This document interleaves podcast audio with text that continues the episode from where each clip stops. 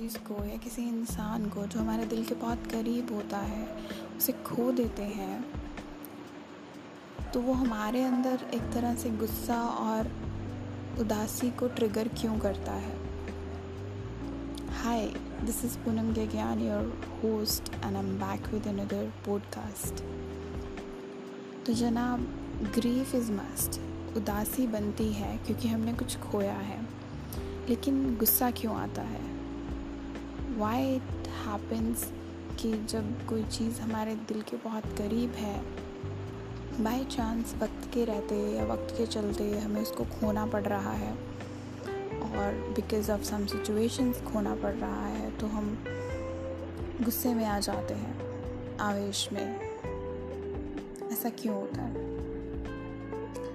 Well it's not because कि हमने वो चीज़ खोई है तो हमें गुस्सा आ रहा है but it has two reasons number one reason is the meaning we associate with that particular thing और पर्सन हम जो मतलब दे देते हैं ना, किसी इंसान या किसी चीज़ को जो हमारे दिल के करीब है, और उनके जाने के बाद या उस चीज़ के ख़त्म होने के बाद वो मीनिंग रहता नहीं है वहाँ पे तो हमें सब कुछ मीनिंगलेस लगने लगता है, और एक वॉइड क्रिएट हो जाता है हमारे अराउंड जिसको हम फिल करने के लिए बहुत सारी चीज़ों के बारे में सोचते हैं।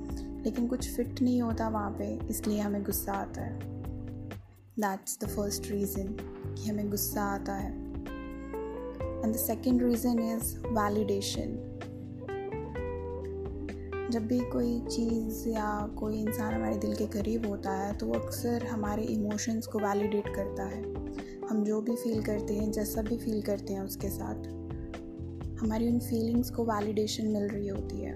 एक इमोशनल सपोर्ट मिल रहा होता है। वक्त के साथ साथ वो सपोर्ट डिपेंडेंसी में चेंज हो जाता है। हम डिपेंडेंट हो जाते हैं। तो अब हमसे वो जो डिपेंडेंसी है वो छीन गई है। तो अब हमें नहीं पता कि किसका सहारा लें। इसलिए भी हमें गुस्सा आता है। तो नाउ यू कैन सी कि प्रॉब्लम कहाँ है। प्रॉब्लम इज़ अटैचमेंट एंड अच्छा हो अगर आप नॉन अटैचमेंट प्रैक्टिस करें अपनी लाइफ में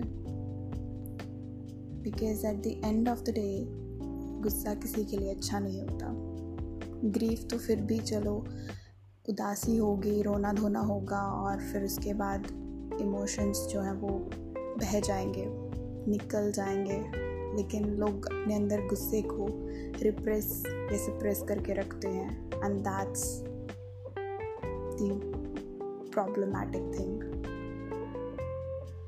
so yeah try to practice non attachment thank you for listening and stay tuned for more